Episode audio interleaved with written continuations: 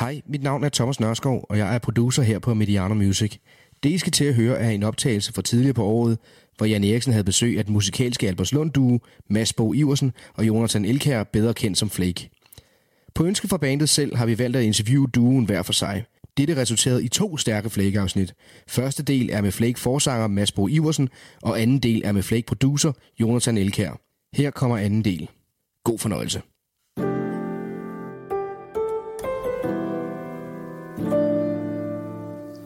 Jonathan Elkær Nielsen, velkommen til Mediano Music. Tak for det. Tak til at komme. Den 9. november optræder du og Mads i Royal Arena. Det gør vi.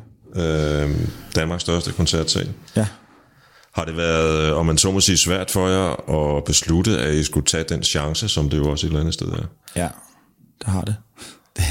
Det var faktisk, først var det ikke meningen, vi skulle, altså vi havde nogle andre ting, vi havde, øh, hvad kan man sige, øh, ligesom planlagt at gøre, og så, øh, kunne vi, så kiggede vi lidt på hinanden, og, øh, og, var sådan lidt, ah, er vi ikke lidt nødt til at sætte barn det, hvor man skal hoppe for at nå den, sådan, øh, og lidt altså, tage en chance. Man kunne godt have spillet et, et mindre venue, hvor at vi måske havde en større, øh, Øh, man kan aldrig vide 100%, men i hvert fald i forhold til, hvad vi har, sådan, har solgt i efteråret, øh, hvor det var mere sikkert, at vi ligesom kunne fylde de, de sale der. Men ja, jeg tror også bare, at vi, vi har altid tænkt, at lad os, øh, lad, lad os gå for, fra, den, fra den øverste hylde, altså lad, lad os gå for den i alt, hvad vi har gjort. Så man ikke tager nogen chancer, så, så er det skulle lidt for, for kedeligt på en eller anden måde. Øhm, så, så ja, vi kiggede på hinanden, og, og var sådan, hey, er der ikke nogen andre ting? Hvad, hvad, med, hvad med det, og hvad med Royal Arena? Og kunne det ikke være,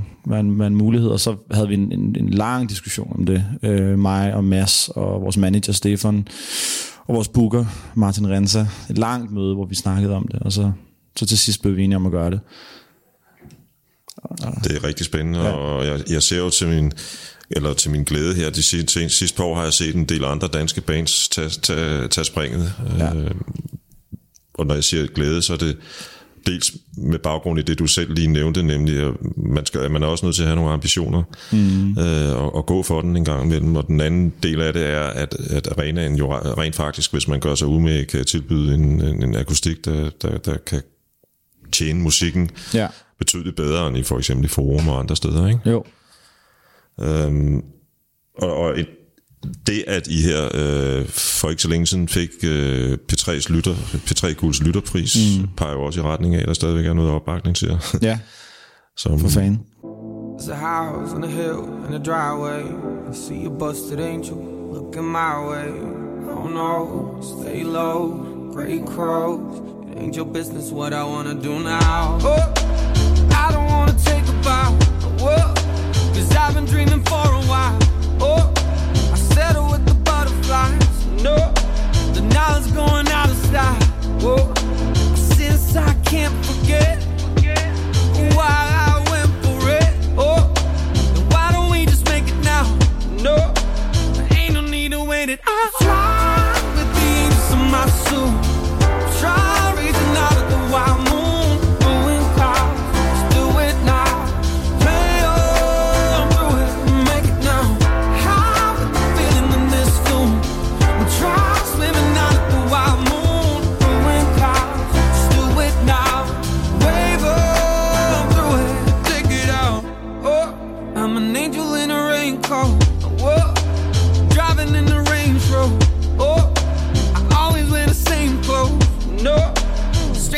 my dress code. Whoa, my blind ambition kid. Tissues don't regret. So why don't we just make it now? No, ain't no need to wait it. I fly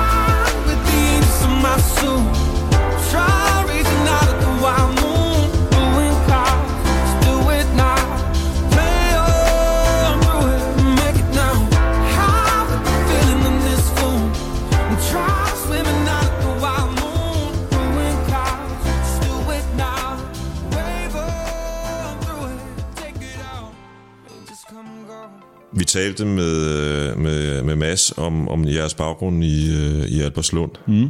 Øhm, du er også fra Alberslund, og hvis nok også fra den nordlige del af Albertslund. Ja, jeg får noget, der hedder Galjebakken i Albertslund, som ligger i Albertslund Nord. Modsat, modsat uh, Mads, øh, har du jo øh, været en del af den musikscene, hvis man kan sige, bruge det udtryk, der er syd for øh, Roskildevejen i Albertslund. Arbejdet sammen med, med blandt andet Troels, øh, som også har haft tilknytning til Suspekt. Og, og Jo, jeg har, jo, altså man kan sige, apropos Galjebakken, som jeg sagde før, så, øhm, Øh, så som, som jeg voksede op i, øh, der gik vi alle sammen i, en, øh, i sådan en øh, fritidsungdomsklub, der hed Bakkens Hjerte. Og øh, Troels var min barndomsven, øh, vores forældre, vores mødre var veninder, og så vi, vi har ligesom været på ferie sammen, siden vi var helt små, og lavede musik sammen altid, spillede violin sammen. Og så begyndte vi at gå i den her klub, øh, Bakkens Hjerte, da vi var 10 år gamle, og der, og der var nogle, der var nogle gode sådan, rammer for ligesom at kunne øh, øh, udtrykke sig musikalsk og, og, og, og øve sig, basically. Og blandt andet en klubpædagog, der hed Per, som ligesom stod for musikrummet. Og så var der nogle, øh, nogle drenge, der var lidt ældre end os. Der var drengene fra Suspekt, øh, gik også i den her klub. Anders Madsen gik også i den her klub, og øh, dem så vi op til, og, og mig og Troels var allerede begyndt at interessere os for hiphop. Øh, min, min storebror, min ældre bror, øh, nogle af hans venner havde givet mig nogle kassettebånd med, med Ice Cube og Dr. Dre og Snoop og sådan nogle ting. Og der er vi helt tilbage i start 90'erne, øh, så vi synes, det var fedt, og det var, vi kunne godt tænke os at prøve at rap, og på det tidspunkt, der, der skrev vi bare teksterne af, sådan som vi, sådan helt sådan fonetisk, hvordan vi, hvad vi troede, de sagde, og så efterlignede vi det, og sådan og rappede Dr. Dre og Snoop sang og sådan ting, og jeg kan huske, vi skændtes om, hvem der skulle være Snoop, og hvem der skulle være Dre. Mig, vi ville begge to gerne være Snoop, kan jeg tro. øhm, hvad hedder det? Og ja, og, og, og på det tidspunkt, der, Jamen, det var, det var bare et godt sted med nogle gode rammer, øh, hvor man ligesom kunne få lov at møde de folk, der ligesom havde de samme interesser. Så vi var sådan en lille gruppe. På det tidspunkt var der ikke så mange, der hørte rapmusik i Danmark, faktisk. Jeg kan huske, jeg var også i skolen, der var få, der hørte det, og man følte sig lidt som sådan en, det var meget en subkultur på det tidspunkt, hiphop. Øh, og, og hvis man gik, kom i skole med, med stor skovmandskjorte og khaki bukser og Chuck Taylors sko og sådan noget, og kasket på, så, så, så var man the odd one out på en eller anden måde, man lignede ikke de andre. Så det var meget sådan, det var meget rebelsk dengang, og meget af det rap, der blev udgivet, var også meget politisk, altså mm. Ice Cube og NWA, Public Enemy, var meget sådan noget imod, sådan rebelsk rap på en eller anden måde, ikke? og jeg kan huske, da Clemens kom, han var også meget vred og sådan noget. Der var meget, sådan, der var meget vrede og meget rebelhed i det øh, som en eller anden, af en eller anden grund, tror jeg, bare talte til os øh, på det tidspunkt. Og vi synes bare, det var en fed stil og en fed attitude, og kunne identificere os med den, selvom vi var hvide og fra Albertslund. Men, men ja, det var ligesom min introduktion til, til musik. Ja. Øh, eller i hvert fald til... Jeg havde ligesom sagt, min far han er musiker, og jeg har spillet instrumenter hele mit liv, men det var mere sådan noget musikskole noget. Det, var det, det her det var ligesom første gang, at jeg blev introduceret til sådan Ja. Der, hvor, hvor, hvor dit hjerte også var med i det, måske. Ja, på den måde, ja. ja. Og du har også, du har også øh, optrådt som rapper. Ja, det var en meget kort karriere, kan man sige. Øhm, jeg rappede faktisk i en del år. Øh, hvad hedder det? Men jeg, kunne, jeg tror ikke, jeg var, jeg var ikke på det tidspunkt lavet af det rette stof, tror jeg.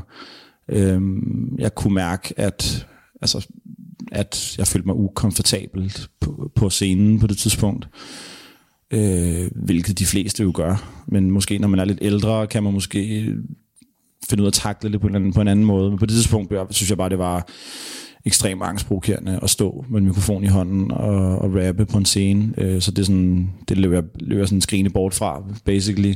Øh, men, men var alligevel sådan hele tiden draget af det, og, øh, og, og fortsat med at være i det miljø, og, og fortsat med at være sammen med folk, der lavede musik, og, og blev også ved med at rappe. Med, øh, øh, hvad hedder det, ja. Øh, og så, og så, ja, jeg tror, vi har været 14-15 år, øh, mig og Troels, da øh, Suspekt, de, de begynder at arbejde på deres første album, deres debutalbum, som bare hedder Suspekt, og, og de, de, har fået sådan en, de har fået en lejlighed inde på Gamle Kongevej, i sådan et studiekompleks, hvor vi, øh, en fyr, der hedder Per, Tabu Per, blev han kaldt, som var som øvrigt også var sømand. øh, han havde nogle penge, og som han kunne smide efter det her sted. Øh, og vi kom ud fra Albertslund, og havde aldrig ligesom haft et studie. Og så blev mig og Troels inviteret op i det der studie på Gamle Kongevej i starten, øh, mens de arbejdede på det her projekt, og, og, og var faktisk med på den der plade. Der er nummer, der hedder Farzonen, hvor både mig og Troels rapper på. Alarmsystemet aktiverer. Befinder dig i farzone Det aktiverer. Du vinder med problemet der bare Du ikke er klar nogen Er ikke der er der forsvinder når du på mikrofonen. Alarmsystemet aktiverer. Kom ud for du befinder dig i Farzone,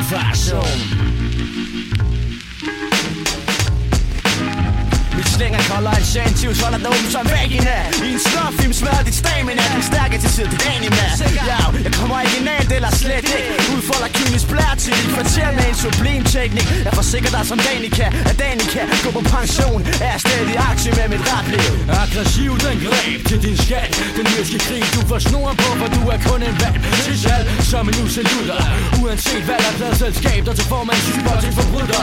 Jo bare din mund før din tænder bliver slået løs. Til mig der mens du sover klipper din våde tøs. Med en trådløs er nåsløs som den Vores position er uindtagelig, så du kan ikke vinde den Jo, det fulde brænd poesi, dit rap, koreografi med blæk og papir. Et helt respekt på udtryk, form, tekst, poesi Jeg er hård bizarre, og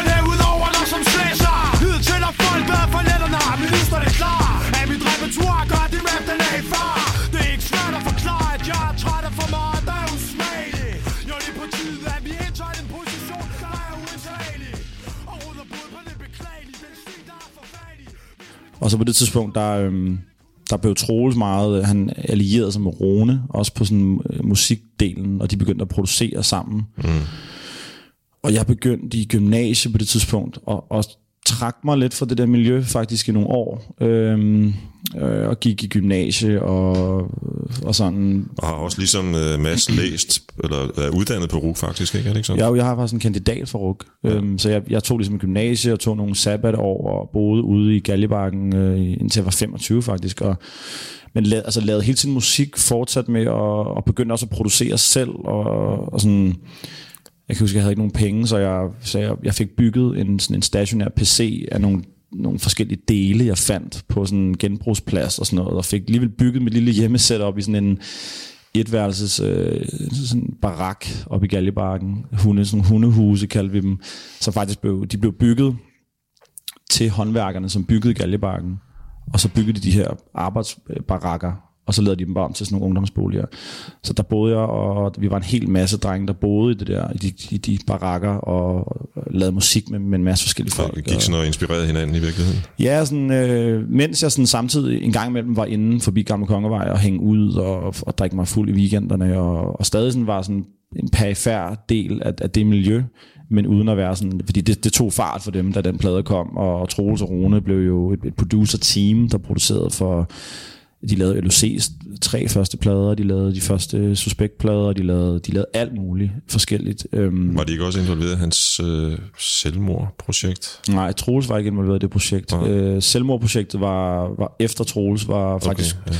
Som, altså det høres også tydeligt på den, altså der var et, et ret radikalt lydskifte i, i, det, der, i det, der kom fra Tabu, da Troels trådte ud mm.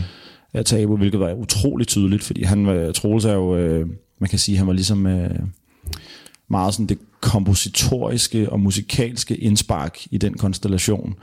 Rune er meget en, øh, sådan en, øh, en rigtig dygtig teknisk producer, han er god til at mixe og, og sådan at lave trommer og sådan øh, mange facetter, men, men er ikke sådan den store sådan, musiker, kan man sige. Og det, og det var det, Troels kunne komme ind med. Og ligesom og, og bidrog med, med sådan ja, ligesom øh, meget sådan de West Coast inspirerede ting og sådan noget. Men, men du, har, du, du har jo sådan set i virkeligheden begge dele i dig. Øh, ja. På det tidspunkt sidder du med dit lille øh, genbrugsstations mm. øh, sponsoreret ja. øh, hjemmelavet anlæg, og, og samtidig har du gået på musikskole og lært mm. formentlig nogle øh, grundlæggende ting. Med, ja. som, altså du ved, guitarspil og så videre. Og øh, begge to har musikeren i også, eller, eller, eller eller er det mest bare det, at han er så fantastisk, fantastisk en sanger, som han er på det tidspunkt? Og stadigvæk, selvfølgelig. Ja, det er jo, det er jo lidt spring frem i tiden, kan man sige. Øhm, men, men på det tidspunkt har... Altså, jeg, jeg vil sige, at... Øhm, jeg tror, det er nemmere at lære den tekniske del af at producere, altså, end det er at lære det musikalske. Øhm, og, ja, og jeg vil sige, jeg kommer, jeg er oprindeligt en musiker, der har lært at producere, kan man sige.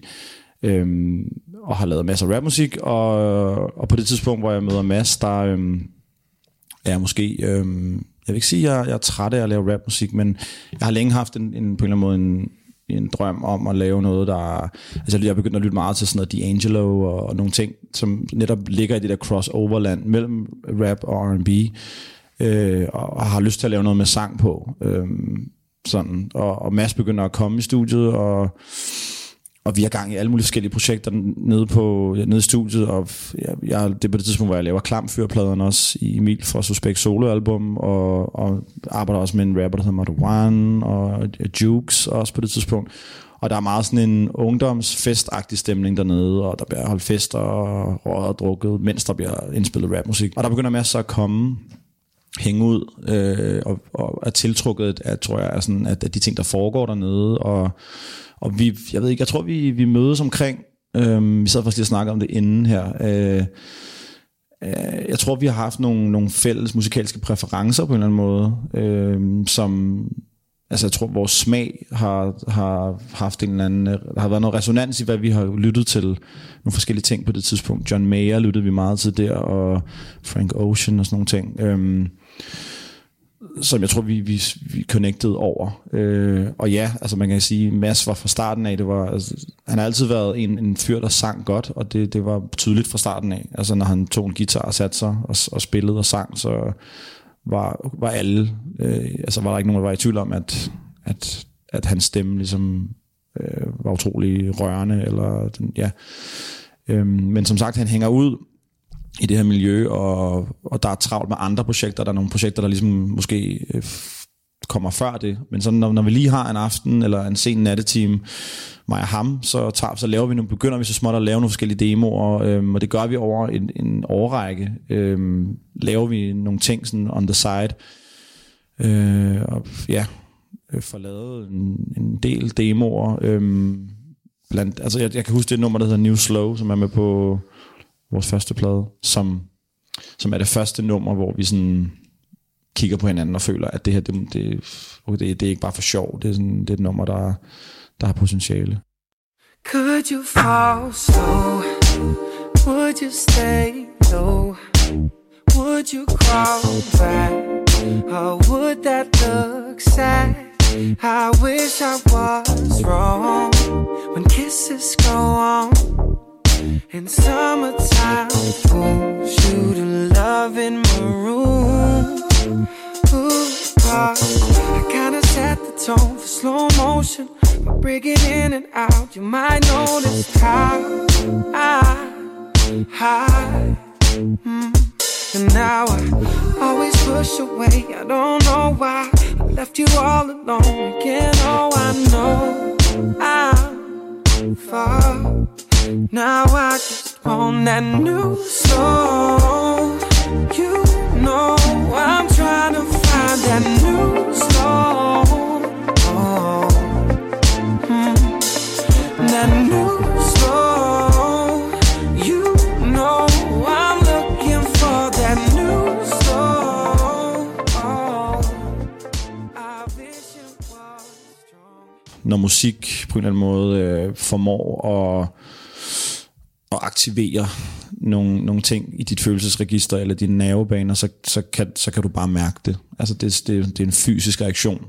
Og når man så selv laver noget, hvor man selv får den reaktion over noget, man selv har lavet, så får man et adrenalinkick. Og øhm, ja, jeg tror, vi, vi har altid været meget, kriti, meget selvkritiske, og vi har lavet ting, som havde gode elementer, men har også hele tiden vidst, ah, vi skal endnu højere op, det skal være endnu federe, det, det, det skal være endnu bedre. Og det er så første gang, hvor vi sådan, tror jeg kan mærke, at det her det er, sådan, det er rigtig godt, synes vi på det tidspunkt. Ikke? At det, det er virkelig godt, og det, vi bliver selv rørt af det. Ikke? Vi har talt om Gisli med Mads. Øhm, han kommer ind på et tidspunkt, at jeg, jeg er sådan lidt i tvivl. At på det tidspunkt, der har I, I, I har det svært med at få, få formuleret nogle tekster. Ja, man kan sige, altså... Øhm, det som, øh, altså jeg, jeg havde ikke rigtig skrevet sange på engelsk før det, og det havde Mads faktisk heller ikke. Øh, masser af sunget på engelsk, øh, en hel masse, men, men ingen af os havde sådan set skrevet sange på engelsk. Men melodier og, sådan, og selve musikken faldt os begge to ret naturligt. Øh, og så, så, så, undskyld, så det at lave musik, altså toner, akkorder, produktioner og sådan noget, det var egentlig noget, der var, jeg tror vi, altså jeg havde jo lavet Øh, beats og instrumentaler i mange, mange, mange, mange år, og hele mit liv spille instrumenter. Så det at lave musikfladen er altid noget, jeg har gjort. Og, og masser sunget altid. Så de to ting var naturlige for os at gøre, at synge og lave musikken. Men det at skrive teksterne var noget, vi ikke havde særlig meget erfaring med. Og det, så, så det havde vi svært ved at, at knække. Øhm, og, og ja, så vi, vi havde en masse sange, der bare ikke, der ikke havde færdige tekster, som, som havde nogle masse lyde og nogle, nogle ord, der mindede, men det, hang, det havde ingen sammenhæng. Rent lyrisk hang det ikke sammen. Og så kom Gisle ind og var, var lige præcis den brik, som manglede i, i konstellationen. Altså han, var det, han havde repræsenteret den en kapacitet, en kompetence, som vi lige præcis laggede. Ikke? Øhm, så derfor var han det perfekte match lige på det tidspunkt. Arbejder I stadigvæk sammen med ham? Øh, vi snakker stadig med ham. Øh, altså vi, vi lavede, øh, hvor vi skrev øh, kun med ham øh, tekster.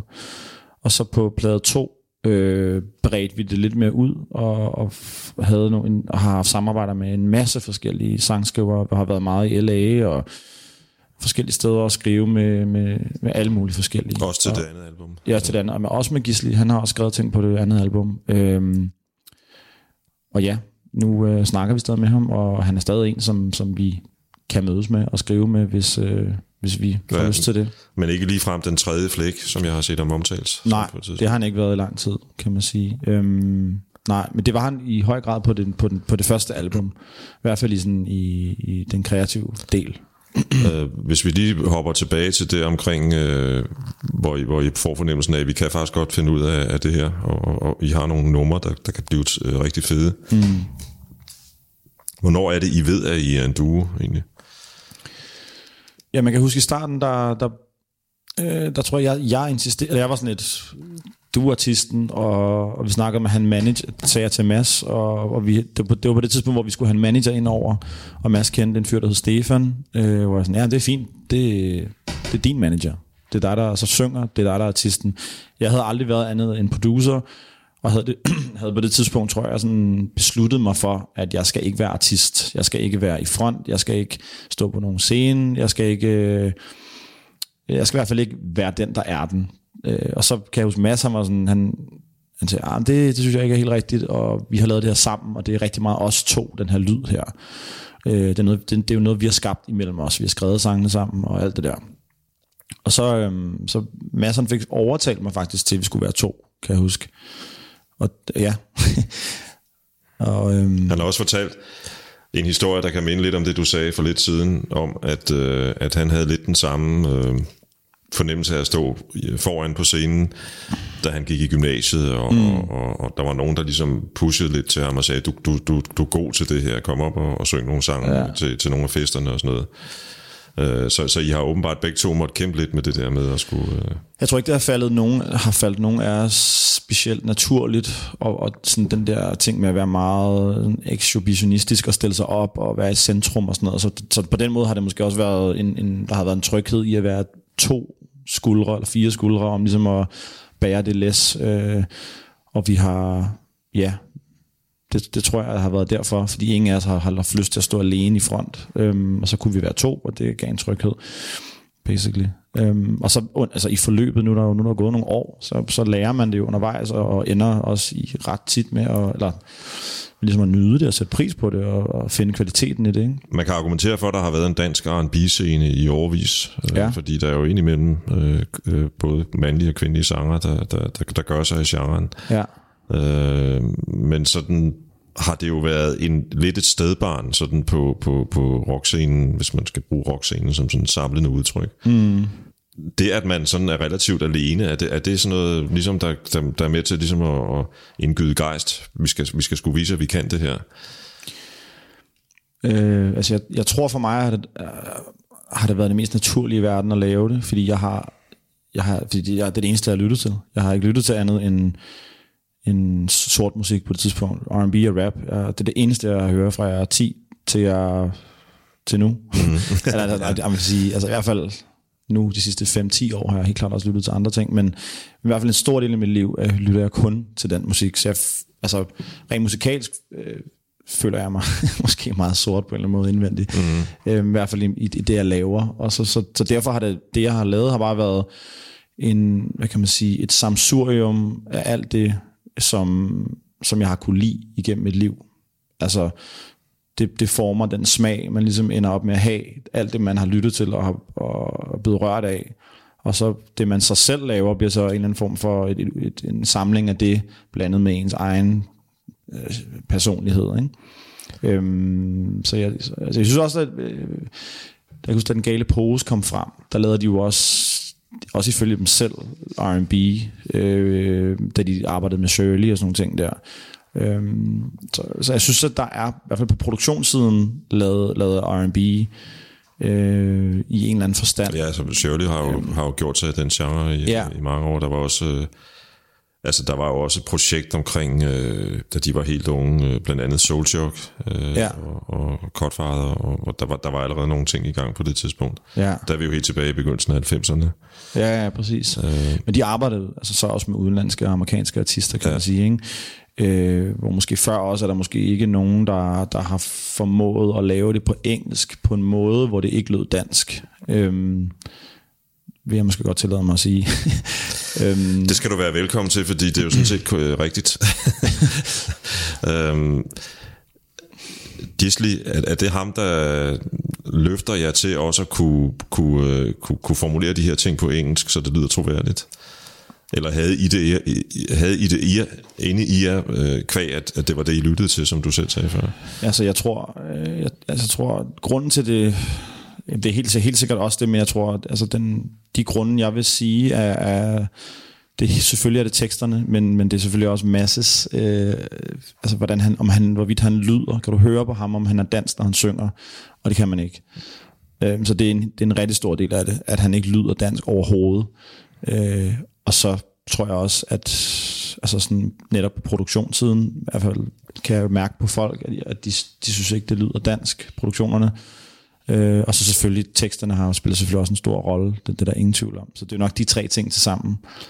Masses øh, måde at, og ikke at, altså at synge med engelsk dialekt, øh, teksterne, og så Ja, ja. produktionerne. De tre Men også ting. hans fraseringer. Ja. Måden, han synger på, er også øh, meget international. Ja. Øh, og, og jeg har, har læst på et tidspunkt, øh, det er nu et stykke tid siden, men jeg læste en eller anden omtale af jer på et eller andet site, som var amerikansk, tror jeg, Ja. hvor man netop roste altså, hans måde at synge på. Mm. Ja, han har, altså, han har øh, en meget so, soulet stemme, synes jeg faktisk. Øhm, jeg har sådan tit prøvet at finde ud af, hvad, hvem han mindede om som sanger. Øhm, det er sådan, jeg synes ikke, jeg har, det, det har lykkedes mig at finde en, der er sådan spot on af ham. Jeg synes, der er mange forskellige. Han har meget forskelligt. Altså, jeg synes, han lyder... Jeg synes, han, har en, jeg synes, han lyder lidt som Marvin Gaye på nogle punkter, øhm, men, men slet ikke en til en. Jeg synes, der, er- han indeholder mange forskellige referencer i hans stemme på en eller anden måde. Øhm, ja. Altså man sige, Mar- Marvin Gaye er jo nogle store øh, fodspor at skulle, skulle gå i, men, men, Ja. men, men det, der er noget om det, synes jeg. Ja. Um, I, I har jo også, øh, når man læser øh, interviews med jer, så kommer det ofte til at handle om øh, R&B zonens øh, sådan eksistensberettigelse som sådan noget lovemaking music, eller der findes Ja. mange forskellige øh, navne på det. Got to let you in I let you go. I'm giving it up for maybe. Mm. If I'm giving up again, I wanna let you know.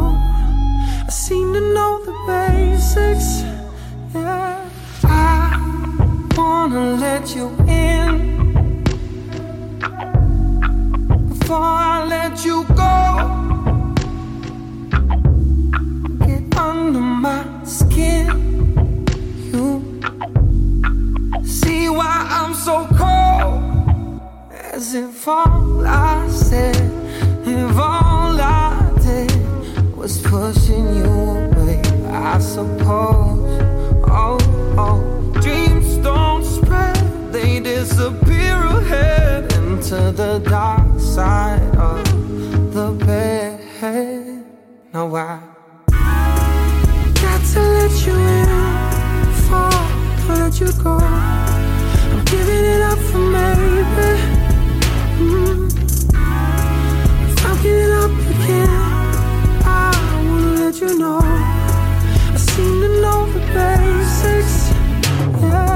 Not getting lost. Mm. You're too scared to spell. No matter the cost, you about whatever I. I'm falling sections men apropos det der øh, med at blive sat i, i kasse, kan man sige. Øhm, det, det startede, at vi var meget grønne på det tidspunkt, og vi havde ikke rigtig lavet nogen interviews før, eller meget få i hvert fald. Øhm, og vores første interview var et stort interview med, var med politikken, og, øhm, og som er en avis, jeg og mine forældre har holdt, den. jeg havde meget respekt for politikken. Øhm, så havde nok en, jeg havde en stor, jeg havde en forventning til, at det ville blive et, et godt interview, øh, og vi starter ud og, og taler noget tid om, om, hvor vi kommer fra og så videre. Og så sådan et, et lille stykke ind i interviewet øh, bliver vi spurgt om, om sex er noget, vi tænker meget over, når vi laver musik. Og, og det er sådan en rimelig simpel svar, fordi det er bare nej, det er det sådan set ikke. Og så bliver vi ved med at blive spurgt om det samme. Sådan, Jamen, øh, det kunne da godt være, at øh, det var noget med, når vennerne sad og bum bum og frem og tilbage. Sådan, og hun spørger mange gange, om sex er noget, vi tænker på, når vi laver musik, og vi ved med at sige nej. Øh, og så øh, til sidst siger jeg sådan, altså, folk må da gerne knalde til vores musik, men det er ikke noget, jeg, det er ikke noget, jeg tænker over. Det er ikke noget, vi tænker over, når vi laver det. Bang overskrift. Øhm, og hun må så også til sidst krybe til korset og sige, at, at det var simpelthen øh, øh vinklen fra redaktionens side af, det skulle handle om, om det, om, om sex, om sexvinklen. Og vi er på det tidspunkt, vi er ikke rutineret nok og gavet nok til at sige, fint, så stopper vi her, og så kommer artiklen bare ikke ud. Øh, så den ender med alligevel at komme ud, den artikel, og vi prøver at få den rettet lidt og få drejet lidt i en anden retning, men det kommer alligevel til at blive det der sex, der ligesom er overskriften. Og som, som jeg nævnte før, så det, det er ligesom det, ringe, lige så snart du har et, et, et, en avis som, er, som Politikken, som jo nok er en af de mest toneangivende kulturaviser, Ja, præcis, så, så pikker de andre aviser op på, på den der historie. Ikke? Øhm, og det er helt klart sådan en rookie mistake for, øh, for vores side af. Øh, så altså, ja, det er, hvad det er. Altså, men, men det er bare meget interessant historie. Men, men, men, men jeg, jeg, og jeg, jeg ved ikke, om det er mig, der hører rigtigt, men, men jeg synes, jeg for eksempel i, i Weird Invitations hører en form for sådan øh, ironisering lidt over øh, den, den, den rolle, I har, i, i, i, som Ja. du sidder og snakker om. Jeg ved ikke, om det er rigtigt. Jeg synes, uh, Weird Invitations nummer er meget sådan en invitation ind i Flake Mansion. Sådan en, en, en lidt quirky, øh, øh, alternativ, skæv måde, sådan, og, og, og lidt cocky også måde sådan, og, og, og beskrive et, et møde med en kvinde på. Så det er, sådan, det er et meget flake-agtigt nummer, rent lyrisk, synes jeg. I met her at the car rental, not doing nothing. Said, Do you wanna come settle down at the mission? I said, I need the same vibe as you. You got that crocodile swing. And then the summer went by with her, became my favorite fling. I wanna link with you, baby. Yeah, yeah. I want things to go crazy. Yeah, yeah. I wanna hunk in your daddy's car. Yeah.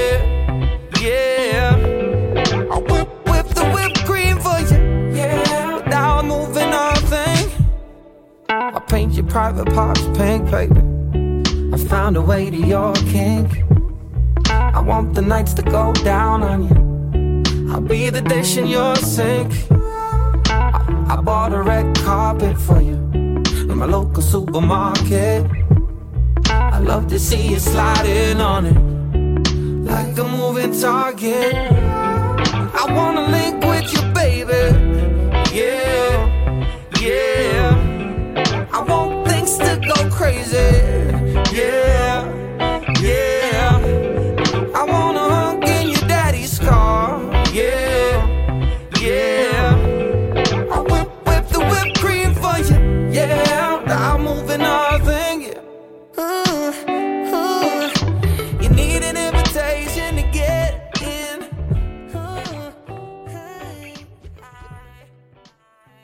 jeg kan huske, det var, da vi skrev det, vi har lige haft et kæmpe skænderi, mig og Mads i studiet, øh, eller ikke et kæmpe skænderi, bare et lille skænderi, som vi nogle gange har, når vi laver musik, fordi det betyder rigtig meget for os, og det, det ting, vi laver. Og, John Lennon og Paul McCartney. Ja.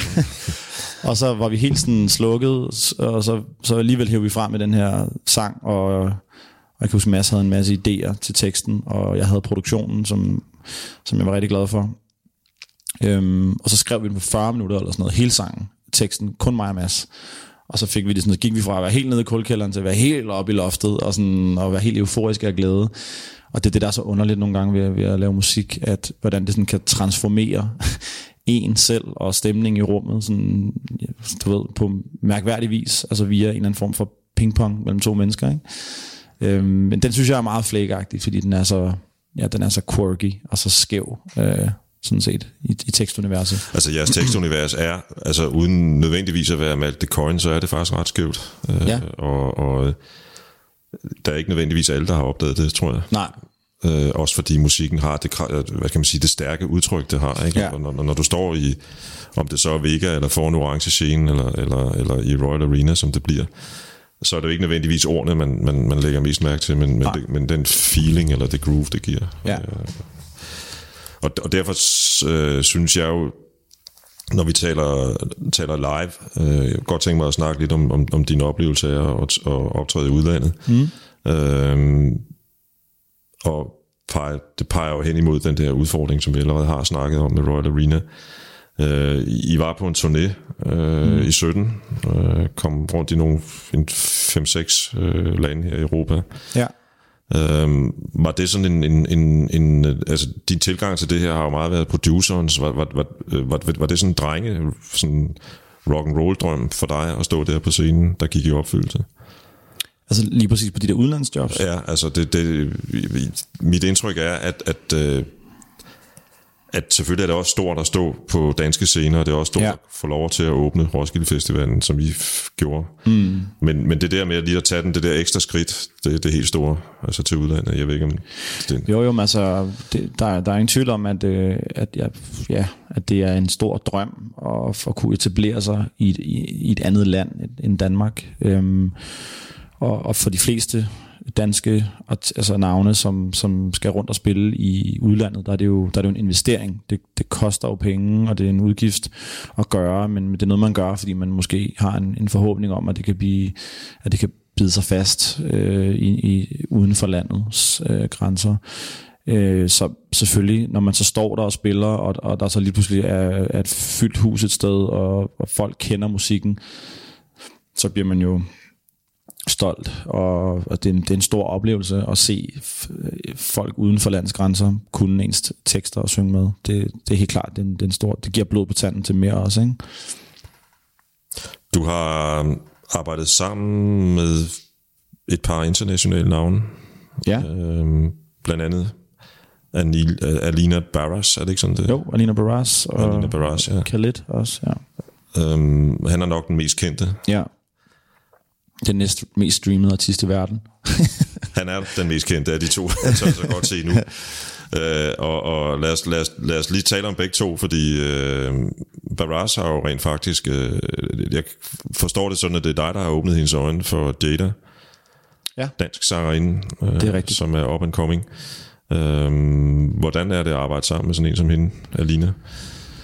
Jamen, øh, altså, samarbejdet startede, fordi at øh, jeg opdagede dem. Øh, hun havde et projekt sammen med en dansk fyr, der hedder Galle Mathias, en producer fra Fredericia, tror jeg nok, øh, som hun har lavet. De har lavet en EP, der hed Urban Flora sammen, som havde meget sådan en øh, meget langsom vibe. Øh, men men det, der var et af numrene især, eller sådan et, men hele projektet det blev rigtig stort på sådan SoundCloud og sådan de der sådan lidt undergrundsplatforme. Øh, og jeg hørte projektet og forelskede mig i det øh, lige med det samme. Så det havde en mega fed lyd. Og så skrev jeg bare til, til Mathias, Galle Mathias, på Facebook. Øh, og skrev, hey, jeg laver også musik. Øh, jeg laver noget, der hedder Flake sendte det til dem, nogle lyttelinks. Øh, det var faktisk før, vi sådan havde udgivet Flake rigtigt, vores første plade.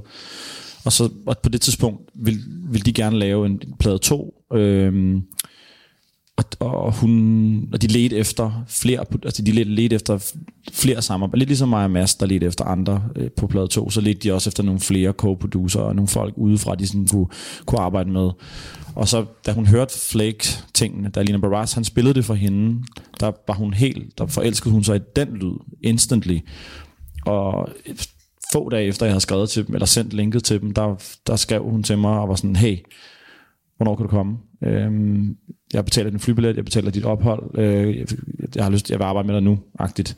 Øhm, og så bestilte jeg en flybillet og tog derover og boede i, i sådan en lejlighed op på, ja, i LA, i downtown, hendes lejlighed, som hun så, hun boede hos sin mor, og så boede jeg i hendes lejlighed, og så havde, forinden havde hun bare sådan skrevet, hvad for noget udstyr skal du bruge? Og så havde jeg sendt en liste med nogle fede instrumenter og sådan noget, og så stod det hele bare klar i kasser, da jeg kom. Og så skulle jeg bare være den der lejlighed der i 12 dage, og lave musik sammen med hende og Mathias. Og vi lavede så en masse, vi, vi røg noget LA Weed og, og lavede en masse musik. Øhm, og det var en fantastisk oplevelse. Øhm, lige pludselig at blive kastet ind i en konstellation med en amerikansk sanger, og, og så var der selvfølgelig Mathias der, som, som var dansker, men som boede derovre på det tidspunkt. Og så, ja, så tog jeg hjem igen, og så holdt vi sådan kontakten og, og skrev sammen, og så i, øh, i efteråret, hvad er hvad for en årstal er vi ude i her? Det må være efteråret 17 måske i virkeligheden. Ja, det tror jeg. Der, der, der sender hun mig lige pludselig en vokal til en sang, og det er Electric, hun sender. Mm. Og, så, og det var også lidt sådan, hun mødte Mathias, det var også over sådan internet og sådan noget med, med SoundCloud, og sender nogle beats, og lad mig lige lave noget musik til din vokal. Så hun sender mig ligesom en, en, en halvfærdig sang, hvor hun synger på, hvor Electric-nummeret er. Jeg får den, jeg øhm, sætter mig ned og laver et, et bud på det musik, der skal ligge til hendes vokal. Hun har ligesom skrevet sangen til, til noget andet musik. Øh, hun, altså der er mange artister, der bare finder et eller andet mm. beat på nettet, som der er brugt, som de synes er inspirerende, skriver en sang til det, og så ændrer de bare produktionen bagefter. Og det er det, det, der sker, øh, og jeg laver et bud på et par timer, sender det tilbage, og hun var helt vild med det.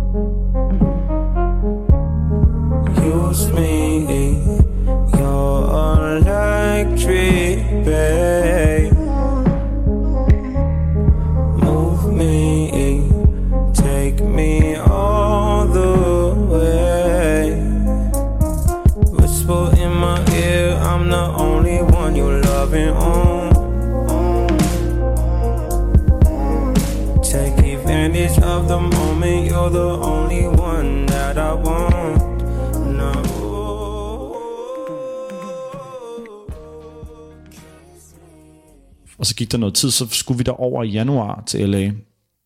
Og vi lander, og, og jeg har været der lidt før, masser af Stefan, der kommer efterfølgende. Og så, øhm, og så lige pludselig, så, øhm, så får jeg bare et opkald fra Alina Barras manager, der bare siger sådan, Åh, det der Electric der, hvornår, hvornår kan du have det færdigt? Så sådan, hvad for noget? Øh, hvornår jeg kan have det færdigt? Jamen det ved jeg ikke. Jamen, vi skal på tur nu, vi mangler en single, og vi mangler, og det, øh, folk peger på den der, og de siger, det er den, der skal være singlen, og hvornår kan du have den færdig? Så det ved jeg ikke. Øh, vi skal bruge en mandag, og der er det fredag, eller sådan noget. Og så øhm, samtidig er en fyr, der hedder Tunji, som øh, en, en A&R fra USA. Øhm, han sender mig, han er, manager, han er en A&R for Khaled, så sender han mig et, et vers, øh, eller en vokal, Khaleds vokal, og siger, ham her, han skal også med på sangen. Kan du ikke få det passet ind i sangen, så, det, så hans vokal også passer ind? Og så sådan, jo, hvem- er det? Og sådan noget, øh, om det er en, der hedder Khalid. Og sådan, Nå, okay. Øhm, og på det tidspunkt havde han udgivet et nummer, der hed Locations, som havde sådan, jeg tror, det havde 20 millioner streams på Spotify på det tidspunkt. Og han, sådan, han var undergrund der. Øh, men stadig en, der sådan, man holdt øje med, men han var ikke sådan blået endnu. Øhm, og så øhm, samme mandag, to-tre dage efter, Stefan og Mads ankommer den dag, og jeg siger til dem, guys, og det var meningen, vi skulle lave flake, jeg er nødt til lige at lave det her nummer færdigt, jeg håber det er okay, så jeg går lige i sindssygt arbejdsmode de næste tre dage, og så sidder jeg i en stol, og så sidder jeg og laver det der i tre døgn, sidder jeg bare sådan i min, jeg står bare op og går direkte derhen i stolen med min boxershorts, og sidder bare og arbejder og arbejder og arbejder, og afleverer det så, øhm, og de er glade, og sangen er færdig, og jeg er ude for det mixer hos en eller anden amerikansk mixer, ude i hans garage et eller andet sted, øh, hvor han har sit mixing suite, og det bliver mastereret af en anden person også, og, og så udkommer det to uger efter. øh, altså, øh, det var sådan, det hele sker bare sindssygt hurtigt, og sangen kommer ud, fordi hun skal på tur, så det skal nå at komme ud, inden hendes tur starter. Og så, øhm, jamen det streamer godt, og, og, og vi, vi er i LA en hel måned der, og så da vi kommer hjem, så kort, så kommer Khaleds album, det udkommer lige efter, i februar eller sådan noget. Øh, og så eksploderer han bare, altså sådan i løbet af et halvt år bliver han bare en, en verdensstjerne. Og det nummer, Electric, det, sådan, det følger med ham op. Øhm, altså sådan, ja, altså det, Kardashians har delt det mange gange, øh, det nummer på deres story og sådan noget, og jeg, sådan, jeg ser hele tiden nummeret blive tagget alle mulige random steder, alle mulige øh, folk fra USA og sådan noget, og kan godt bare mærke det, sådan, det, der, det er helt sindssygt, den Det, måde. det må da være en fantastisk fornemmelse at have været med til at altså, give sit lille bidrag til hans øh, katapult. Helt vildt. Altså, øhm, det, ja, jeg har, jeg har aldrig mødt ham. øhm, men jeg har mødt hans A&R, øhm, Tunji, og, og ja, det, jo, det, det, er jo, det er på en eller anden måde det der med, er det held, eller er det tilfældigheder, eller er- du ved, øhm, held, held rammer dem, der opsøger det, ikke? og ja, Ja, så jeg tror lige, jeg skruer tilbage til, til det, vi snakker om Ja. før. Øh, Alinas øh, vokal til, Ja. til, til, til, til nummeret Gone hos ja, jer. ja, ja, ja, ja. Og, og, det, og det synes jeg lige, vi skal høre lidt af først. ja. All alone, alone, long away, away from home. All alone, alone, alone, alone. You've been gone so long.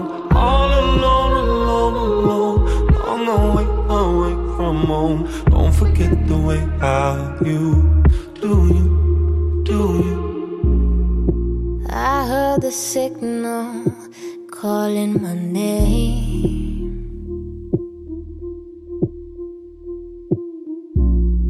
Shots had been fired, I couldn't stay. I wanna blame it on your ego. I tried to stay afloat.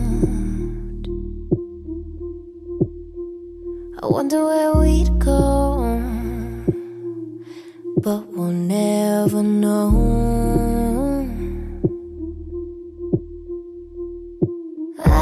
Daydream about yesterday, but you were the one that let me get away out in the ocean alone. That's just emotion. I'm gone. All alone, alone, alone, long away, away from home. So long. All alone, alone, alone, long away, away from home. Don't forget the way how.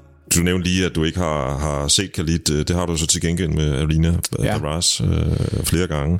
Ja. Og I, I har jo fået hende til at, at synge med faktisk på, øh, på øh, Weird Invitations fra, fra 17. Ja. På en af numrene Gone, Ja. som vi lige har hørt. Øh, hvordan kom det op at stå? Jamen, det var fordi, at altså, efter, efter det her med Electric og, og de ting, jeg har lavet med hende der, så, så fortsætter vi, mig og hende bare med at arbejde sammen. Fordi at, altså, hvis man laver en, en succes, eller noget, der går godt, så har man jo lyst til at lave mere. Det er jo meget naturligt. Øhm, så, så hver gang jeg ligesom er i LA, så, så mødes vi og er i studiet og, og arbejder på sangen. Og, og der er vi ved at lave vores plade, og, øhm, og så spørger jeg hende bare, hey, har du ikke lyst til at være med på vores plade? Fordi jeg synes, det kunne være mega sejt, at den eneste feature på vores plade var en amerikansk feature. Det vil hun rigtig gerne. Og vi, og hun, vi, hvad er det, vi spiller nogle forskellige ting for hende faktisk. Jeg tror, jeg, jeg, sådan, jeg tænker lidt, jeg synes bare, du skal være med, være med på det nummer, der inspirerer dig mest til at skrive til. Så jeg sender hende bare sådan basically alt, vi har, og siger, her er der alle vores sange, er der noget, du kan lide, så skriv noget til det. Og så kan hun rigtig godt lide gården. Og føler det med det samme, og skriver et vers til det, og sender det til os. Øhm, og så, så skal vi spille på Orange, og så spørger vi hende bare, hey, har du ikke lyst til at komme til Danmark og medvirke på vores show der? Og hun er også i gang med sin egen karriere, og har måske også en, en idé om, at det kunne være meget fedt at få hendes musik udbredt mm. til, til Europa og til Skandinavien. Altså, plus at, at hun har jo haft, hendes første udgivelse var med en dansk producer, og så det, det kunne være, der var et marked i Danmark også for hende. Så det siger de ja til, at komme over og, og er med i den koncert, og det er en stor oplevelse for dem også, kan man godt fornemme, selvom Danmark er et lille land. Altså, øhm, og så har jeg sådan set bare holdt kontakt med hende siden, og hendes sidste udgivelse øh, lavede jeg også tre forskellige ting til. Øhm, Kunne du tænke dig at bo fast i Los Angeles? øhm, jeg er meget ambivalent, tror jeg, med det. Øhm, jeg synes, øh, altså, jeg er ingen tvivl om, min drøm er at, at arbejde med mine idoler, og de bor i Los Angeles, mange af dem i hvert fald. Men jeg er ikke sådan, nu, nu var jeg der tre måneder sidste år, jeg er ikke sådan helt, altså det er ikke, det er ikke på min top 10 over yndlingsbyer i verden, vil jeg sige, Los Angeles. Øh, jeg synes, musikalsk er den fantastisk, og der er enormt stor talentmasse der, og, øhm, og vejret er, du finder nærmest ikke bedre vejr nogen steder i verden. Øhm, men jeg er ikke sådan udpræget fan af, af, af måden, man ligesom lever på i byen, og, og sådan hele situationen med, med hjemløse, og, og det der med, at man ikke, jeg synes ikke rigtig, den, den indbyder så meget til at gå, den by. Jo, så skal du køre hen til et sted og hike i et bjerg, men, men, men det er ikke så naturligt at gå rundt, ligesom det for eksempel er i New York eller San Francisco. Så det er en, en by, der, der er meget svær, tror jeg, for europæere at forstå, fordi vi er vant til byer, hvor man går, altså rundt mindre byer. Det er virkelig en bilby, ikke? Øhm, mm. Øhm, så altså, jeg, jeg, jeg ved sgu ikke helt, om jeg... Altså, ja, altså jeg har altid jeg godt tænkt mig at bo i, i et andet land i en periode, men jeg synes også, at musik er blevet så, så globalt nu, at man kan jo lave musik fra alle mulige steder. Øhm, sådan, så ja, jeg ved ikke, om det svarer på spørgsmålet, men... Det gjorde det i, i, i allerhøjeste grad. Jeg snakkede også med, med Mads om det, Ja. øh, og han svarede lidt i samme stil som dig. Ja, Og, og på den måde er Los Angeles, Los Angeles jo ikke øh, en by, det, det, det, det er mange byer, eller man kan man sige nærmest en lille stat i staten. Mm. Øh, og, og, og hvis først man har bevæget sig væk fra, fra, fra, fra Hollywood-området og bakkerne, eller de der små bjerge bagved, og, og kørt sin tur ned ad Sunset øh, og kommet ud til, til, til stranden, så er der jo ikke ret meget tilbage, som egentlig er værd at se på. Så. nej, altså den, på en eller anden måde, der var også en, der sagde til mig, at, at hvordan kan man ikke lide Los Angeles? Den har jo alt. Altså, der, der er ikke noget, der ikke er der. Altså, at jeg forstår godt argumentet i forhold til, at, at du kan, altså, hvad har du lyst til? Vil du stå på ski, så kan du køre 5 timer i en bil, så kan du stå på ski. Vil du, altså, vil du på stranden, så kan du køre... Altså, der er også alt, det er også rigtigt, men, men det er meget spredt ud, og, og ja, jeg, jeg, jeg tror også bare, at der er en bestemt mentalitet i LA. Øh, jeg ved godt, at man skal passe meget på med, med at generalisere om, en, om, om så stort et område, men ja, jeg synes alligevel, at, at jeg fornemmer en eller anden form for, for mentalitet, altså, som, som jeg har det blandet med. Øhm, Jeg har rigtig mange mennesker, jeg rigtig godt kan lide for Los Angeles, og fået nogle venner derovre, og nogle, nogle musikalske samarbejdspartnere, som jeg synes, synes er helt fantastiske. Øhm, Men jeg følte mig, altså jeg fik ikke lyst til mere, da jeg var der i tre måneder, kan man sige, så... Men ja, I don't know. Det, man kan jo også, altså det, det, er jo det vigtigste. Det er jo også vigtigt, at, at det man laver, eller man kan sige, hvis det rent musikalsk og karrieremæssigt virkelig giver mening, så, så er det jo ikke, fordi det er et forfærdeligt sted at bo. Nej, det er jo det, og der er også flere danske, der har, der har, har gjort forsøget, og der er jo faktisk også nogen, der er blevet der. Ja, og, ja, ja. og, og nogen er flygtet igen, ja. øh, fordi det blev for meget sådan cocktailparty og reception og, ja, præcis. og sne. Min barndomsven Troels bor der og har boet der i mange år. Ja. Ja, nu skal du og Mads øh, på det her tidspunkt, hvor vi to sidder og snakker sammen, nu du, du og Mads er på vej til USA mm. for at skrive numre til et kommende øh, Flake-album. Mm-hmm. Øhm, når du så også lige at hilse på Troels? Ja, ja, vi hænger, vi hænger tit ud, og han er også nogle gange i Danmark, og vi laver musik sammen. Altså, han er lidt min øh, musikalske bror på en eller anden måde. Øh, vi, ligesom, vi, har det, vi har en eller anden fælles DNA, tror jeg, når det kommer til musik, fordi vi har udviklet vores musikalitet parallelt med hinanden, så vi har altid lavet musik sammen. Og det tror jeg, vi vil blive ved med resten af vores liv. Altså, for det er så naturligt. Vi har så... Altså folk, der har set os sammen i et studie, også bare sådan, altså vi, vi, kan, vi, kan, vi kan ligesom operere uden at overhovedet kommunikere øh, verbalt, fordi vi ligesom kender hinanden så godt i et studie og hinandens, roller. så, så det vil vi blive ved med, tror jeg. Øhm, og, og de, altså, de, de ting, vi har lavet sammen, også i Flake-regi, er jo, er synes jeg har været enormt vellykket også. Men så, ja. Præcis, og mm, så er det jo naturligt at, at spørge, synes jeg i hvert fald, om, ja. om, om du kan se en, en lang fremtid for Flake for dig. Altså det samarbejde, du har specifikt med Mads, om, mm. det, om det er noget, du tror kommer til at fortsætte længe? Det håber jeg. Altså, det, altså jeg synes, at øh, jeg synes, man skal blive ved med at... Og, altså, så længe, det, så længe vi laver god musik, så, så synes jeg, man skal blive ved, men man skal ikke... Altså, Beatles stoppede også, da de ikke synes, det var sjovt længere. Øhm, man skal ikke blive ved bare for at blive ved. Så jeg håber aldrig, at jeg, jeg er tvunget til at, at, at blive ved et, at fortsætte i et projekt, hvor, hvor det hvor det ikke længere sådan kreativt er frugtbart. Så, altså, så så længe det er det, så, så har jeg lyst. Jeg har lyst til at lave god musik, resten, altså musik, som inspirerer mig, øh, og det gør Flake stadig, heldigvis, så, så det har jeg i høj grad lyst til at blive ved med, men det er umuligt at spå fremtiden jo.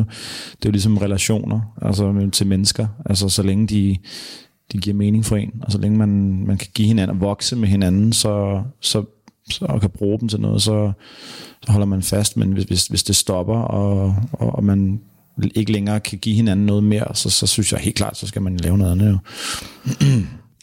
vi, vi sidder og snakker om, om, om den øh, udvikling, øh, Flake øh, har haft fra dengang I begge to ikke var Flake, men drenge mm. i Albertslund, og til, til det punkt nu, hvor I skal stå med det ene ben i Los Angeles for at sidde og skrive sange. Mm. Øh, hvis du skulle pege på, hvis, jeg ved ikke om det er muligt, men hvis du skulle pege på et, øh, et point of no return i den proces, altså et vendepunkt, hvor du har øh, har vidst, at, at, at det her, det, det er faktisk noget, der peger frem mod noget, som kan, kan, kan, kan blive til en karriere forløbigt.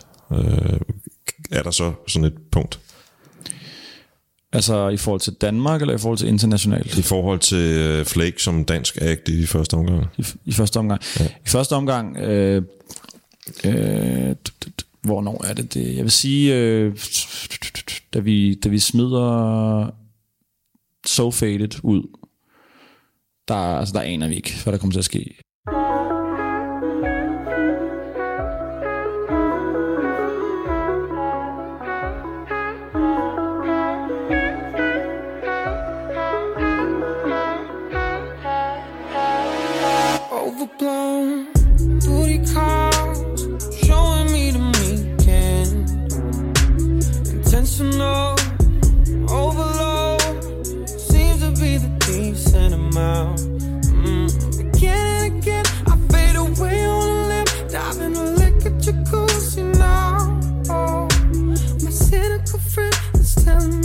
Pretend this is the way to forget how I fall. Cause I'm so faded. I'm about to call her up now, cause I'm so faded. Maybe I'm about to fuck it up. Don't know if I wanna show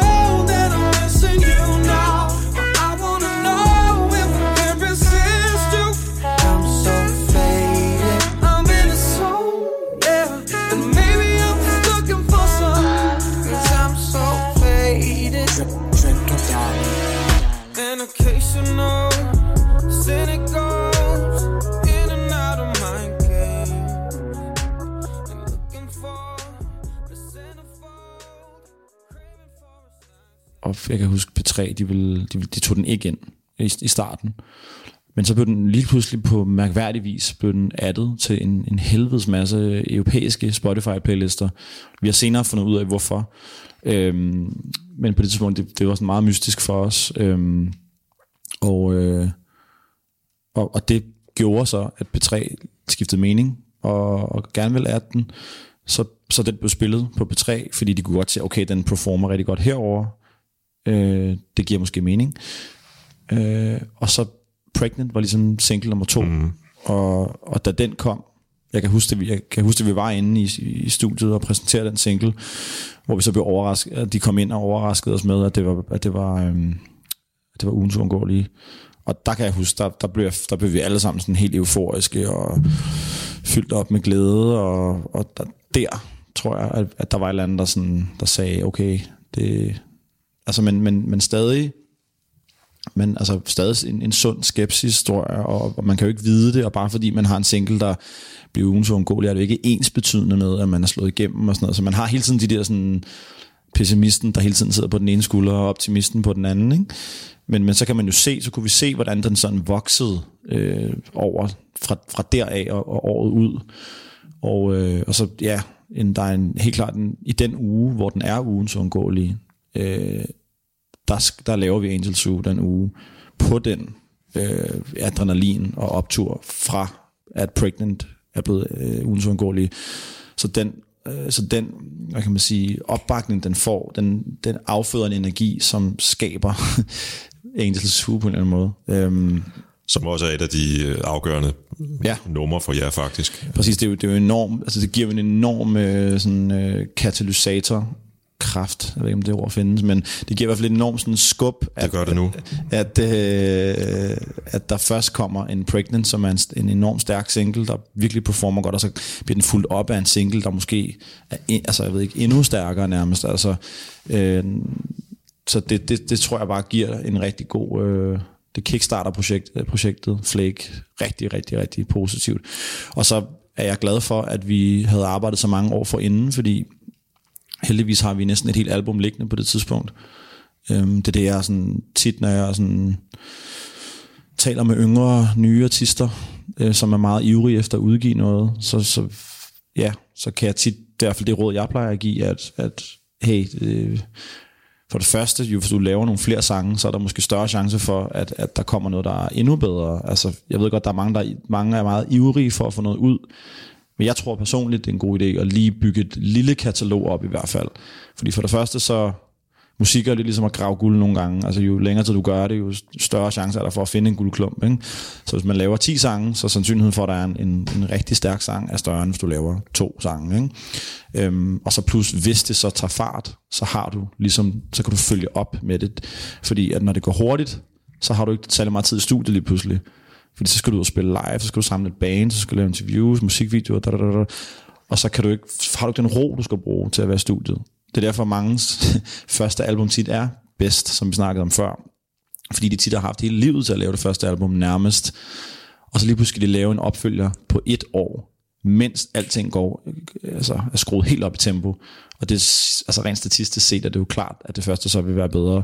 Fordi det har du haft mange, mange, mange, mange år ja. til at samle ind til. Ikke? Jeg, jeg har faktisk uh, tænkt lidt over det der med, at, at I begge to, og du er jo så lidt ældre end en masse, uh, bryder igennem i en i citationstegn, dem kan lytterne ikke se, men de er relativt sen alder, ikke?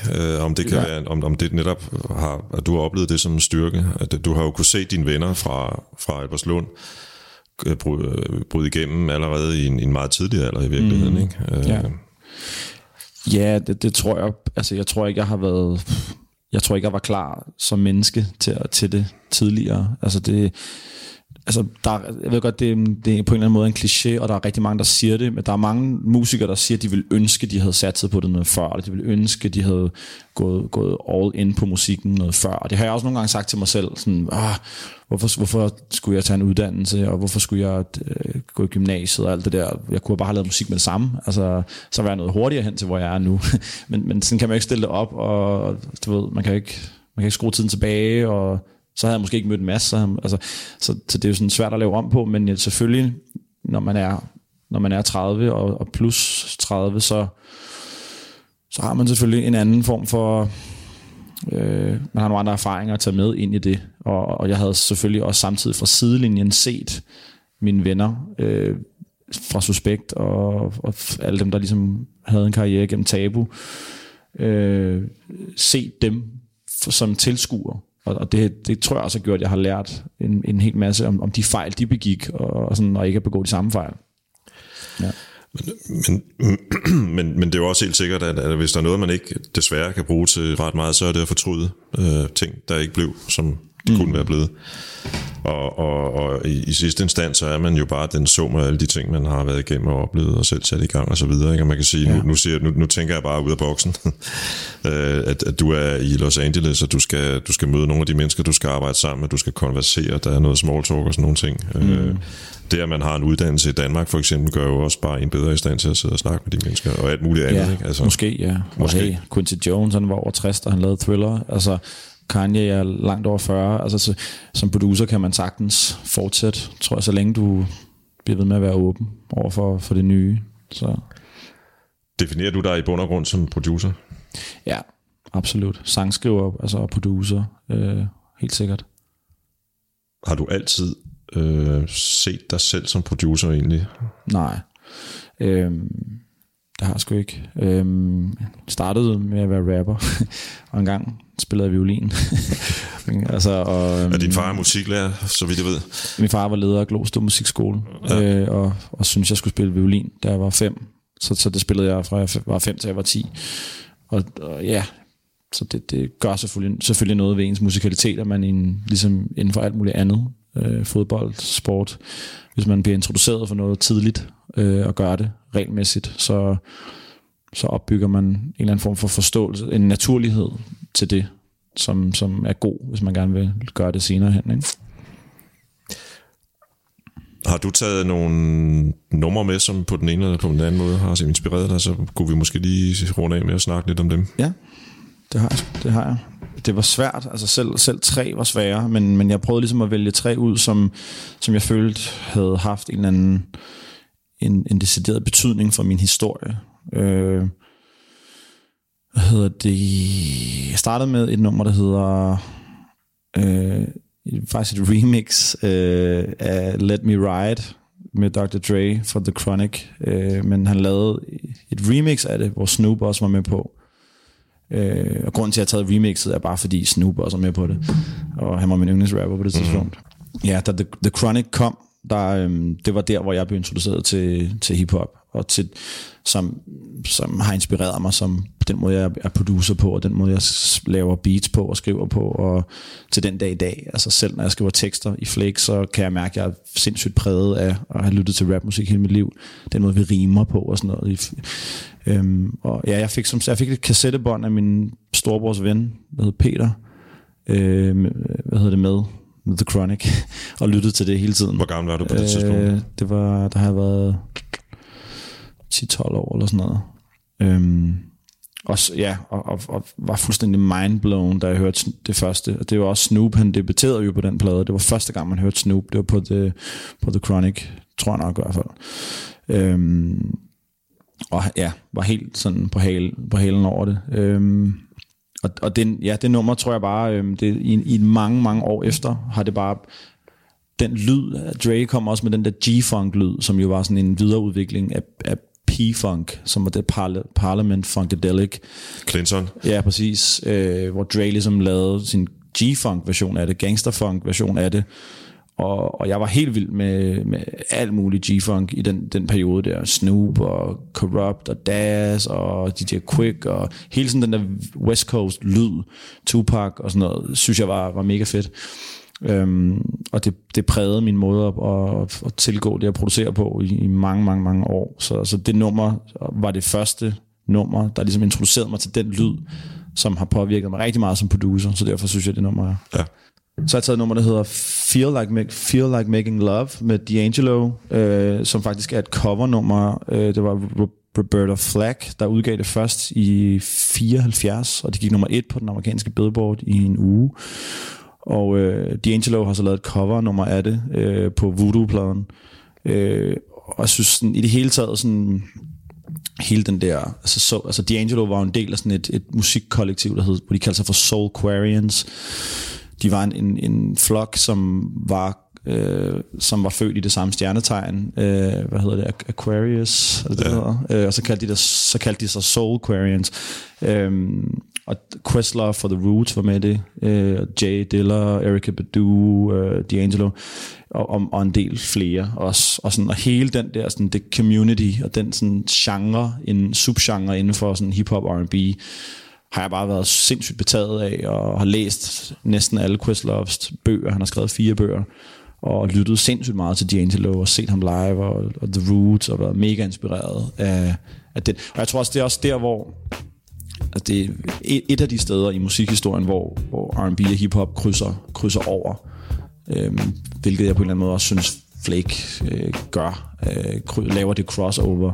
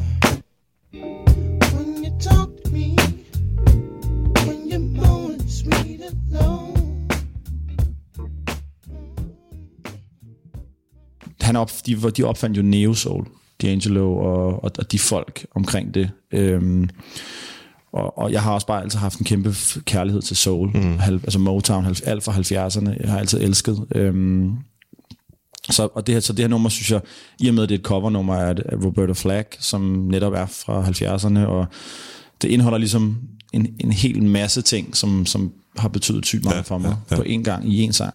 Der var et nummer til, tror jeg. Så er der et nummer til, der, det er sådan, øh, det kræver måske lidt forklaring, men øh, hvad hedder det, min, min far, han, øh, han var ekstrem, øh, hvad hedder det, hvad hedder det, engageret øh, og betaget af kretentisk musik, græsk musik så hele min barndom, der, der skulle vi til Grækenland hver eneste år, og Kreta især. Det var lige præcis musik fra Kreta, som, som kretentisk folkemusik, som min far han fik en kærlighed for, da han var helt ung. Og han spillede selv græsmusik og, og lærte at snakke og tale sproget. Og, på grund af sin musikinteresse? På grund af sin musikinteresse. Okay. Og, og de havde også et, altså, der er sådan et, et instrument, der hedder en, en lira, som, som de spiller på på Greta, som har tre strenge og minder om en violin. Du holder den bare øh, på en anden måde, og så i stedet for at trykke strengene ned ligesom på en violin, så sætter du ligesom neglen op af strengen. Øh, den er ekstremt svær at spille på. Og min far har købt sådan en, og fandt hurtigt ud af, at det, det er simpelthen umuligt at lære, hvis man ikke har spillet det, siden man var befødt. Og så øh, i stedet for øh, spillede han violin, og det var også derfor, jeg skulle spille violin, fordi at at det var, det var det min far, så han spillede guitar og violin, øh, og, og, og elskede græsk musik. Øhm, og hvad hedder det, øhm, på mit, altså det album, eller Klamfyrpladen, som er det første ligesom, projekt, hvor jeg som producer laver en plade selv. Det er ligesom det, der starter min producerkarriere, og min første guldplade, jeg får, er også for den plade der. Der øhm, fordi Emil fra Suspekt, hans forældre, de er også Altså, de er også fra Galjebakken, og de elskede også græsk musik, hans forældre. Det var, og var det jeres mødre, der var veninder, de, som du ja, ja, vores forældre var, var det var meget Troelses ja. mødre, der var veninder, ja, det det, men, var, men, ja. øh, hvad hedder det, Emils forældre og mine forældre, de var også venner og mødtes og, og dansede græsk sammen og spiste græsk mad op i Galjebakken og, og, og, og ligesom var sådan helt grækofile, som man kan sige det.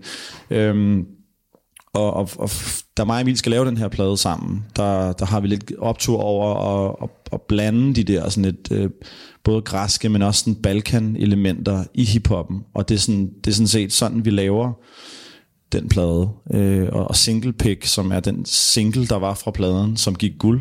Mm-hmm. Det, der har jeg faktisk øh, sådan, kraftigt inspireret af nogle af de her kretentiske ting her. Øh, blandt andet en, fyr, der hedder Nikos Soidakis, som er sådan en kretentisk folkehelt.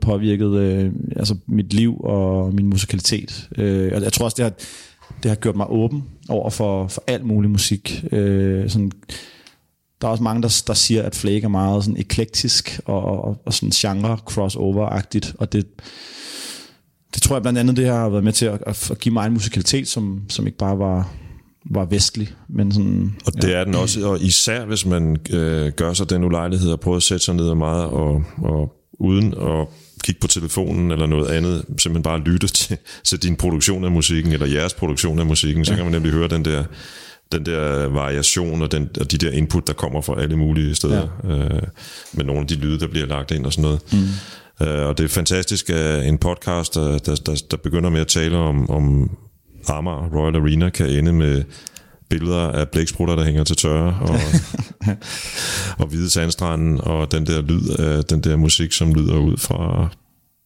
alle restauranter på ja. Kreta. Jeg har også været der et par gange. Ja, ja. øhm, inden jeg lige siger tak øh, til Jonathan her, for, fordi du ville være med. Øhm, det nye album, som I skal I faktisk allerede er i gang med at mm. og, og, og lege lidt med, hvornår udkommer det egentlig? Altså, det, det, det, det ved jeg ikke. Øhm, jeg, vil, jeg gad rigtig godt at udgive det i år. Øh, det håber jeg også på, at det, det gør. Det kommer.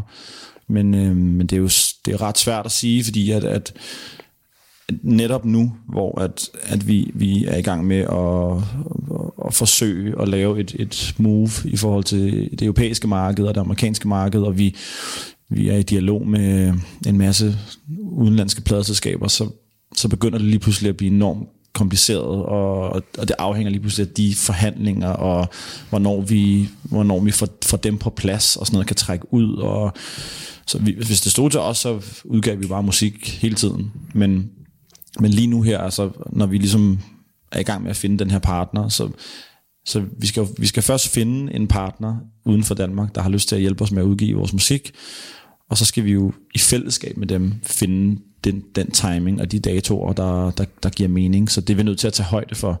Så vi kan, så vi kan ikke bare smide noget ud, og ja, vi er på en eller anden måde nødt til at, og ligesom at være lidt tålmodige nu. Øhm, men vi vil skide gerne udgive noget øh, snart. Altså, øhm, hvad er, hvad er det, den partner skal kunne, som for eksempel Spotify ikke kan?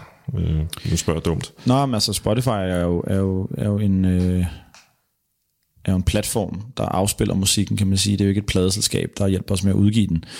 Så man skal have det, det led, der kommer før, et, altså et, et distributionsled og et, et, plade, et decideret pladeselskab, som, som hjælper dig med at arbejde, både altså sådan promomæssigt, øh, men, men sådan hele tiden hjælper dig med at, at, at, at lave den pakke, som så skal udgives. Øh, ja, så, så. Og, der, og der er der er lige nu forhandlinger lidt rundt omkring.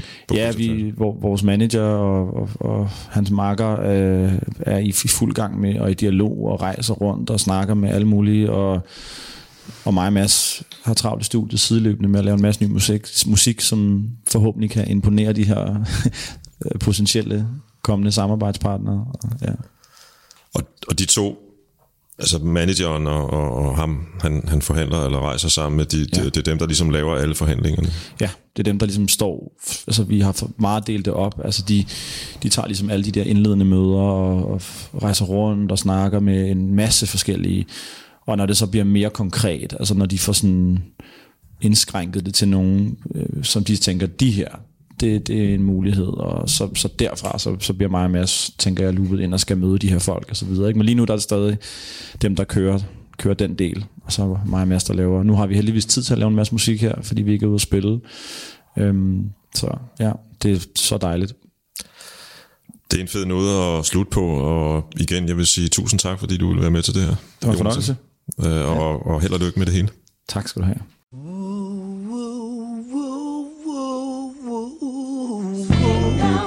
cherry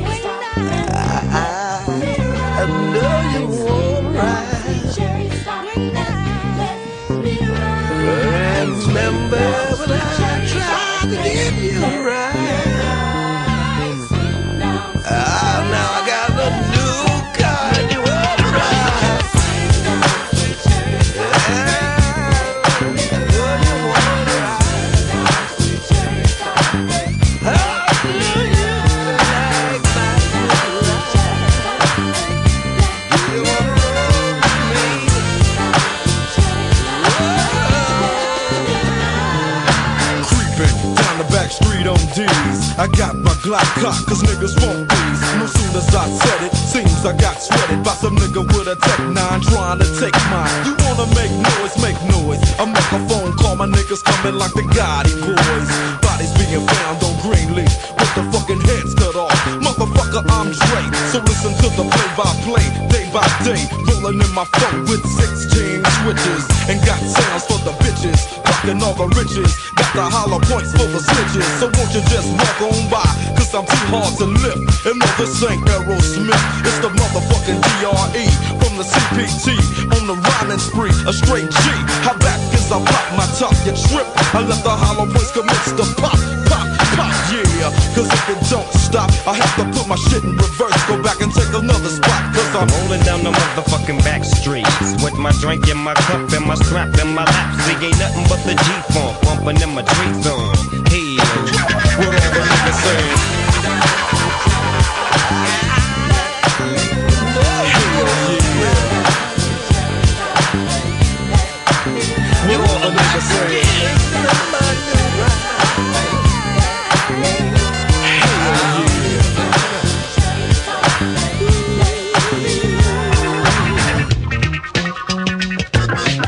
Just another motherfucking day for Dre, so I begin like this.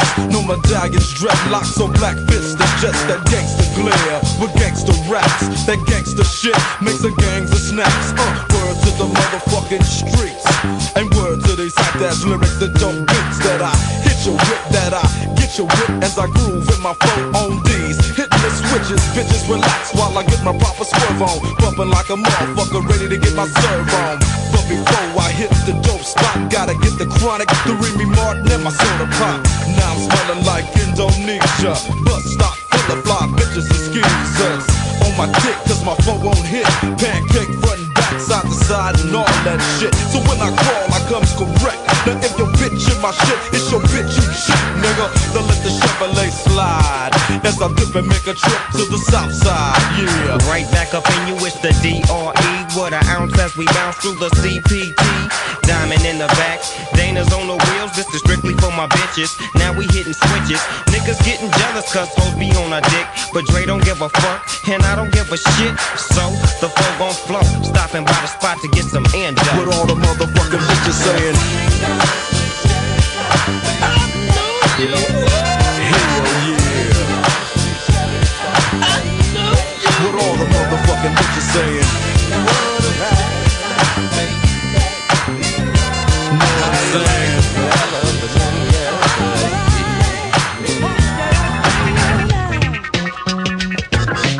Check this out. Now as I'm rolling with my nigga and Eastwood Still clocking dough in 93 and 94, fuck a hoe. We blaze up the zigzags back to back With the orange chronic blood blazing sack to sack. Humping and bumping the doggy style Through the east side of the beach with the boom and sound Got my drink on deck, got the strap in it's that spot Feeling high, feeling fine with my gin on rock. They don't stop like I told you so. Now let a nigga talk and bluff talk It's riches that way, so turn and go, don't go. On a black Lizak coupe, real frolics and all that gangsta shit. So on and on, and you know it don't stop. Put it in motion, let it roll on three and pose like a pimp. And hit them up with the pound, relax and sip upon the drink and smoke what everybody's saying.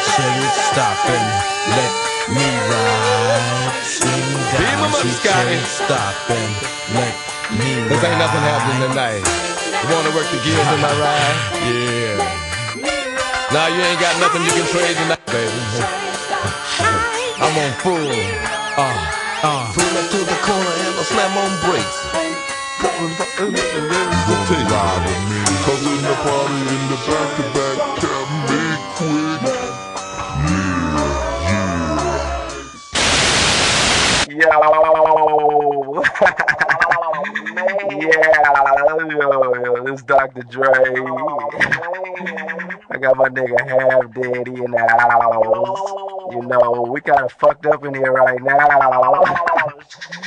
you know what I'm saying? But uh, it's all right. I can do that shit. but uh, you know. You motherfuckers really gotta be real fucked up to listen to this shit.